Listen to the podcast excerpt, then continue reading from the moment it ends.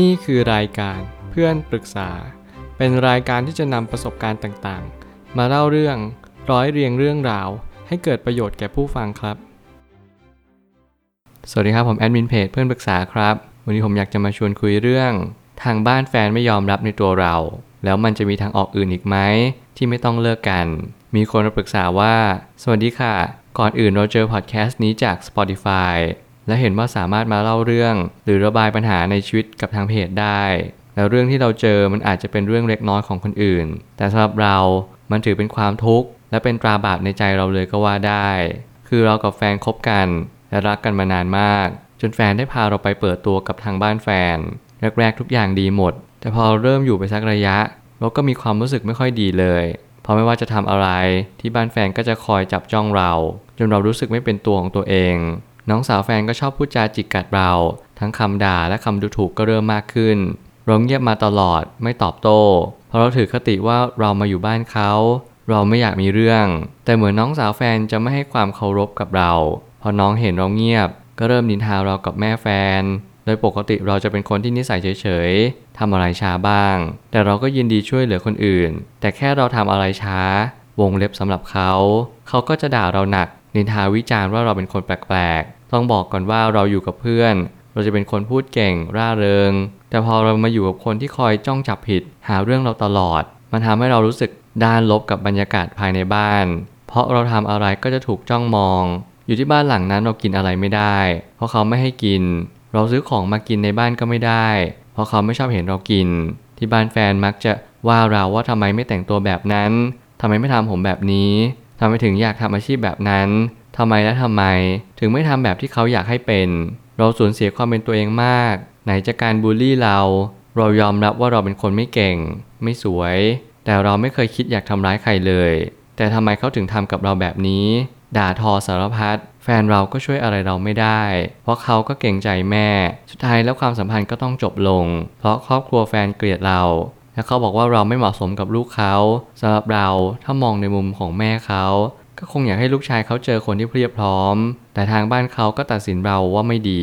ดังนั้นเราก็เลยตัดสินใจเดินออกมาทางที่ยังรัก สาเหตุที่เราต้องจบความสัมพันธ์นี้ เพราะเรารู้สึกเสียใจที่โดนพูดจาไม่ให้เกียรติ และอึดอัดที่เจอกับวัฒนธรรมบ้านแฟนแบบนี้ นับตั้งแต่เราเดินออกจากชีวิตแฟน เราคอยคิดเสมอว่า เราเห็นแก่ตัวไปไหมนะ ที่ทิ้งให้แฟนอยู่กับความกดดันต่างๆ เราสงสารแฟนในหลายๆเรื่อง เขาก็มักจะโดนด่าถูกกดดัน แต่เขาเข้มแข็งกว่าเราเสียอีก เรากลับอ่อนไหวกับคำพูดผู้คน เราเดินออกมาทั้งที่ยังรัก แต่ก็เป็นทุกข์ที่รู้สึกผิดต่อตัวเองที่ไปเจอพ่อแม่แฟน หากเราไม่ไปเจอพวกเขา เราก็คงสารสัมพันธ์ต่อไปได้ แต่หลังจบความสัมพันธ์ เราเหมือนมีตราบาปในใจ เราไม่สามารถปล่อยความคิดของคนพวกนั้นไปได้เลย คุณคิดว่าเราควรจะทำยังไงดีคะ เรื่องราวนี้กำลังจะมาบอกเราทุกๆคน ให้เราเรียนรู้จะยอมรับความจริง หากอะไรที่มันไม่ใช่ความจริง เราก็จงยอมรับในฐานะที่ว่าเขาพูดอย่างนั้น เขาพูดอย่างนี้ หลาย ๆ ครั้งที่มีคนตัดสินเรา หลาย ๆ ครั้งที่เขาพยายามยัดเยียดสิ่งที่เขาเป็นให้กับเรา ถามว่าเราต้องฟังไหมเราก็แค่ฟัง เราก็แค่รับรู้ แต่เราไม่จำเป็นต้องปรับเปลี่ยนเพื่อเขาคนนั้น ชีวิตนี้เป็นของเรา เราไม่จำเป็นต้องปรับเปลี่ยนเพื่อใคร พียงแต่ว่าถ้าเกิดสมมติสิ่งที่เราเป็นมันเบียดเบียนคนอื่นและตัวเราเอง เราก็จงปรับตัวให้เข้ากับสถานการณ์นั้นๆซะ ถ้าหากว่ามันไม่ได้หนักหนาสาหัส เราก็ไม่จำเป็นต้องเปลี่ยนแปลงอะไร เพียงแต่ว่าเข้าใจว่าแต่ละคนเขาก็อยากจะบงการเขาก็อยากจะมาบังคับเรา สิ่งเหล่านี้เป็นสิ่งที่เห็นกันอยู่ดาดดื่นในสังคม เขาจะเรียกว่า toxic people คือคนที่มีพิษพ่นพิษใส่เรา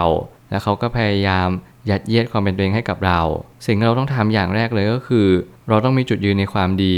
นั่นหมายความว่าคุณอาจจะต้องเป็นคนดีสักระยะหนึ่ง แล้วคุณก็จำเป็นต้องเป็นคนดีโดยเนื้อใน นั่นหมายความว่าถ้าเกิดสมมติคุณร้ายกับ แน่นอนเขาอาจจะว่าคุณหนัก แทนคุณอาจจะดูเป็นตัวตลกไปเลยก็ได้ เพราะว่าเขาอาจจะใส่ร้ายคุณมากขึ้น เขาอาจจะทำอะไรเกินกว่าที่คุณคาดฝันเอาไว้อีก เพราะคนประเภทนี้เขาก็มักจะมองในมุมของเขาเอง เขาไม่ได้นึกถึงใครทั้งนั้น นอกจากตัวของเขาเอง ผมไม่ตั้งคำถามขึ้นมาว่า ปัญหาอย่างแรกเลยคือ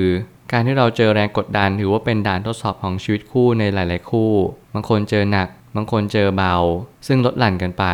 เมื่อไหร่ก็ตามที่เราเจอด่านทดสอบของชีวิต ไม่ว่าจะเป็นลูกสะพ้ายลูกเขยแต่ส่วนใหญ่จะเป็นในเคสของลูกสะพ้ายมากกว่า นี่คุณแค่เป็นแฟนเขา คุณก็เลยมีความรู้สึกว่าเฮ้ยทำไมมันถึงหนักขนาดนี้ แน่นอนผมเชื่อว่าถ้าเกิดสมมติเขาเลือกภรรยาที่อ่อนมากกว่าคุณอีก มันหมายความว่าเขาอาจจะโดนโขกสับมากกว่าคุณด้วยซ้ำ วันนี้ที่คุณเรียนรู้ในเรื่องของชีวิตคู่ แน่นอนความสัมพันธ์เนี่ยมันอาจจะไม่ได้ง่ายอย่างที่เราคิด เราอาจจะต้องเจอครอบครัวของเขาด้วย ซึ่งยังไงแล้วมันก็เป็นด่านที่สำคัญเหมือนกัน ก็เพียงเพราะว่าการที่เราเรียนรู้ในเรื่องของชีวิตคู่เนี่ยเราก็ต้องเจอญาติของเขาด้วย ถ้าเกิดสมมุติเขาเป็นคนกำพร้า เขาไม่มีพ่อแม่เราอาจจะโชคดีไป แต่เราก็อาจจะดูเหงาสักเล็กน้อย แต่แน่นอนถ้าเกิดสมมุติว่าเราเจอญาติที่ดี มันก็ดีไปไม่มีปัญหาเราก็รู้สึกว่าเราสนิทสนม มีความสุขที่เราเข้าไปอยู่กับเขา แต่ในกรณีที่เรารู้สึกว่าเราไม่อยากไปเจอเขาเลย เพียงเพราะว่าเราเจอครอบครัวเขา ครอบครัวเขาค่อนข้างจะเป็น toxic people ค่อนข้างจะชอบพูดแต่ในแง่ร้าย คิดแต่ในแง่ลบ หรือว่าพยายามยัดเยียดความคิดตัวเองให้กับคนอื่นตลอดเวลา นั่นหมายความว่าเราก็จะโดนความรู้สึกแบบนี้ต่อไปเรื่อยๆ ซึ่งถ้าเกิดสมมติเราตัดสินใจเป็นแฟน แล้วเราคิดทบทวนดีแล้วเราออกมา ก็ไม่ต้องเสียใจอะไร ถือว่าการตัดสินใจครั้งนี้ผมคิดว่ามันก็เป็นการตัดสินใจที่ดีสักครั้งหนึ่งในชีวิตของเรา ที่เรากล้าที่จะเลือกเดิน แล้วตัดสินใจต่อชีวิตของเราเอง ซึ่งมันก็ไม่ผิดอะไรเลย ไม่เป็นต้องรู้สึกผิดต่ออะไรทั้งนั้น เพราะนี่คือชีวิตของเรา ปัญหาอย่างที่สองเลยคือ การสร้างจุดยืนของตัวเองเป็นสิ่งที่สำคัญอย่างยิ่ง การมีกำแพงและการสร้างกรอบ จะช่วยให้เขากดดันเราน้อยลง วงเล็บในทางความรู้สึก เมื่อไหร่ก็ตามที่ใครหลายคนกำลังประสบพบเจอปัญหาทางครอบครัวไม่ว่าจะเป็นครอบครัวตัวเองหรือครอบครัวคนอื่น แน่นอนเลยที่เราจะต้องทำก็คือสร้างจุดยืนของตัวเอง คุณอาจจะต้องหาคอมฟอร์ทโซนในบ้านของคุณหรือตัวคุณเองให้ได้ ไม่ว่าคุณจะอยู่ที่ไหนหรือทำอะไร คุณต้องกลับไปในจุดจุดๆนั้นเสมอ มื่อไหร่ก็ตามที่คุณรู้สึกอึดอัด เพราะในการที่เรากระทำแบบนี้ มันเพื่อตัวเราเองให้เราได้ชาร์จพลัง ให้เราได้หาจุดยืนต่อไป หากเราทำทุกวิถีทางแล้วพยายามแม้กระทั่งปรับตัว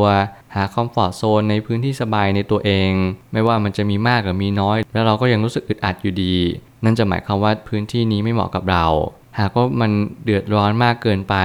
มีความรู้สึกฟุ้งซ่านแล้วรู้สึกเบื่อหน่ายมากจนเกินที่เราจะทนไหว คุณจะเป็นออกมา ไม่อย่างนั้นมันกลายเป็นว่าคุณอาจจะแย่ไปโดยที่เขากระทำให้คุณทุกๆวัน เหมือนกับที่ว่าคุณรู้สึกว่าคำพูดพวกนี้มันก้องกังวานอยู่ในหัว มันไม่ยอมหายไปสักที ก็เพียงเพราะว่าบางครั้งคำพูดแย่ๆ ที่เราไม่เคยมีภูมิคุ้มกัน เราก็มีความรู้สึกว่าเออคำพูดพวกนี้มันมีผลต่อชีวิตเราจริง ๆ หากว่าเราฟังบ่อย หากว่าเราอยู่ใกล้บ่อยๆ แล้วจิตใจเราไม่เข้มแข็งเราอาจจะแย่ไปเลยก็ได้ หากเราไม่สามารถทนอยู่กับสภาพแวดล้อมนี้ได้ เราก็ไม่จำเป็นต้องอดทนกับเรื่องอะไรแบบนี้ แล้วยิ่งเราสามารถหาแฟนใหม่ได้ เราก็อาจจะเริ่มต้นใหม่กับคนอื่นดูก็เป็นได้ ผมคิดว่าประโยคนี้อาจจะฟังดูเห็นแก่ตัวสักนิดหนึ่งแต่เมื่อไหร่ก็ตามที่ชีวิตยังเป็นของเรา เรายังตัดสินใจเลือกเดินได้ ถ้าคุณยังไม่แต่งงาน ถ้าคุณยังไม่มีลูก ผมยังคิดว่าผมอาจจะยังไม่ให้คำแนะนำว่าคุณต้องอดทน เพียงแต่ว่าคุณอาจจะต้องเรียนรู้ว่า คุณต้องทำอะไรในณวันนี้ ตัดสินใจใช้ชีวิตต่อไป เลือกทางเดินที่คุณคิดว่านี่คือความสุขของชีวิตคุณ ไม่จำเป็นต้องฟังเสียงนกเสียงกา เสียงอะไรมากมาย เพราะว่าชีวิตก็คือสิ่งที่เราต้องตัดสินใจด้วยตัวของเราเอง อะไรไม่ดีเขาเตือนเราก็แค่ฟัง แล้วมาคบคิดต่อ ถ้าเกิดสมมุติสิ่งที่เขาพูดมันไม่มีประโยชน์ต่อชีวิตของเราเลย เราก็ตัดทิ้งไปได้เลย ไม่จำเป็นต้องฟัง ฟังดูเหมือนกับแม่เลี้ยงใจร้าย ที่ไม่ชอบลูกสะใภ้คนนี้ แล้วพยายามจะบีบบังคับให้เลิกกับลูกชายไป โดยการด่าทอแรงๆหรือว่าการกดดันทุกสิ่งอย่าง สุดท้ายแล้วเราจะได้ประสบการณ์จากครั้งนี้ ผมคิดว่าเรื่องราวนี้อาจจะเหมือนละครทีวีสักนิดหนึ่ง ซึ่งแน่นอนว่าตอนจบอาจจะ happy ending หรืออาจจะเป็น sad ending ก็ได้ มันขึ้นอยู่กับว่าเราเลือกที่จะเดินทางไหน ไม่ว่าอะไรจะเกิดขึ้นผมคิดว่าเราจำเป็นจะต้องเรียนรู้ในเรื่องของการที่เราอยู่ร่วมกับผู้อื่น เราจจะต้องถามถ่ายแฟนเราก่อนว่าพ่อแม่คุณเป็นยังไง ถ้าเกิดสมมติพ่อแม่คุณเป็นนิสัยแบบนี้ แล้วฉันรู้สึกว่าฉันรับไม่ได้จริง ๆ เราจะต้องแยกกันอยู่กับพ่อแม่คุณนะ มันโอเคไหมมันเป็นไปได้หรือเปล่า การคุยการเจรจาแบบนี้มันเป็นสิ่งที่เราควรจะต้องทำถ้าเกิดสมมติเรายังเป็นวัยรุ่นอยู่ แล้วเรายังไม่มีโอกาสหรือว่าฐานะเพียงพอ ในการที่เราจะแยกออกมาอยู่ได้ นั่นหมายความว่าอาจจะต้องอดทนเราจะต้องเรียนรู้ในเรื่องของการปรับตัวให้มากที่สุด การเรียนรู้เรื่องของความสุขเนี่ยผมคิดว่ามันไม่ใช่ฐานะของความสัมพันธ์ คือจริง ๆ แล้วมันไม่ได้เกี่ยวกับว่าความสัมพันธ์จะต้องเปลี่ยนด้วยความทุกข์ แต่ผมจะบอกว่าถ้าเกิดสมมติเราคาดหวังกับความสุขที่เราเจอให้มากมายมากขึ้นไปอีก ว่าความสัมพันธ์นั้นมันเป็นเหมือนในหนังการ์ตูน ว่าความสัมพันธ์นั้นมันต้องดีตลอดเวลา ซึ่งในความเป็นจริงมันยากที่จะเป็นแบบนั้นจริง ๆ แต่มันก็ยังพอมีทางไม่ใช่ว่าเป็นไปไม่ได้เลย เพียงแต่ว่าคุณจะเป็นต้องเรียนรู้สาเหตุที่จะเกิดแบบนั้น ว่าพ่อแม่เขาจะต้องเป็นแบบนี้ ตัวเขาเองจะต้องอธิบาย หรือแม้กระทั่งการที่เขายืนหยัดมีจุดยืนเช่นเดียวกัน ถ้าเกิดสมมติเขายอมคุณยอม มันก็หมายความว่าเราจำเป็นต้องยอมเขาแน่นอน เพราะขนาดตัวลูกเองเขายังยอมเลย ก็คือตัวแฟนเรานั่นเอง นี่อาจจะหมายความว่าคนที่จะยอมไม่ได้เลยเด็ดขาดในสิ่งที่ผิด หรือเป็นสิ่งที่ไม่ถูกต้องเนี่ยจะต้องเป็นแฟนของเราก็คือลูกของเขาเอง ไม่เช่นนั้นเราอาจจะต้องเลือกที่จะยอมต่อไป เพื่อประโยชน์และความสุขของเรา สุดท้ายนี้ความสมบูรณ์แบบไม่มีอยู่จริง บางครั้งความสุขของการใช้ชีวิตคู่ คือการยอมรับสิ่งที่ฝ่ายตรงข้ามเป็น แต่ก็มีข้อยกเว้นว่าถ้าเราไม่ไหว ก็ควรจะกลับมาเยียวยาตัวเองก่อน ความพอดีจึงเป็นสิ่งที่สำคัญ แล้วก็แน่นอนว่าผมชอบปิดท้ายในเรื่องของการรักตัวเองให้เป็น เมื่อไหร่ก็ตามให้เรารักตัวเองเป็น เราจะมองตัวเองก่อนว่าเราไหวหรือเปล่า อะไรที่เราไม่ไหวเราก็ไม่จำเป็นต้องทู่ซีหรือดึงดันต่อไป หากว่าเรายังมีทางเลือก เราก็จงเลือกซะ หากว่าเราไม่มีทางเลือกอะไรเลย เราก็จงอดทนซะ นี่คือทางออกที่ผมอยากจะมอบให้ทุกๆ คน การที่เรามีปัญหาทางสังคม การที่เรามีปัญหาทางครอบครัว แน่นอนเรามีทั้งคนดีและคนไม่ดีอยู่ในสังคม เราไม่สามารถหลีกเลี่ยงข้อมูลนี้ไปได้เลย ไม่ว่าคุณจะอยู่ตรงไหนหรือทำอะไร จงเรียนรู้ที่จะสร้างจุดยืนของตัวเอง หากคุณเป็นคนดีก็เป็นทางที่ดีอยู่แล้ว แต่แน่นอนก็จะมีคนไม่ดี เข้ามาสอดแทรก เข้ามาทำลายความเชื่อของคุณ เมื่อนั้นคุณก็จำเป็นจะต้องเรียนรู้ว่าการมีจุดยืนในความดีเป็นสิ่งที่ยากมากๆ ด่านของการทำความดีคือการเรียนรู้ในการเมตตาผู้คน รวมถึงเมตตาต่อตัวเราเอง ไม่ว่าคุณจะมีพรหมวิหารสี่หรือไม่มีก็ตาม คุณก็จะเป็นต้องเรียนรู้ในเรื่องของเมตตากรุณามุทิตา และก็อุเบกขาอย่างเด็ดเดี่ยวไปเลย ซึ่งหมายความว่าคุณอาจจะต้องวางเฉยในท้ายที่สุดแล้ว ไม่อย่างนั้นคุณก็จะไม่มีความสุขในชีวิตต่อไป ผมเชื่อว่าทุกปัญหาย่อมมีทางออกเสมอ ขอบคุณครับ รวมถึงคุณสามารถแชร์ประสบการณ์ ผ่านทาง Facebook Twitter และ YouTube และอย่าลืมติด Hashtag เพื่อนปรึกษาหรือ f r ร e n d Talk ด้วยนะครับ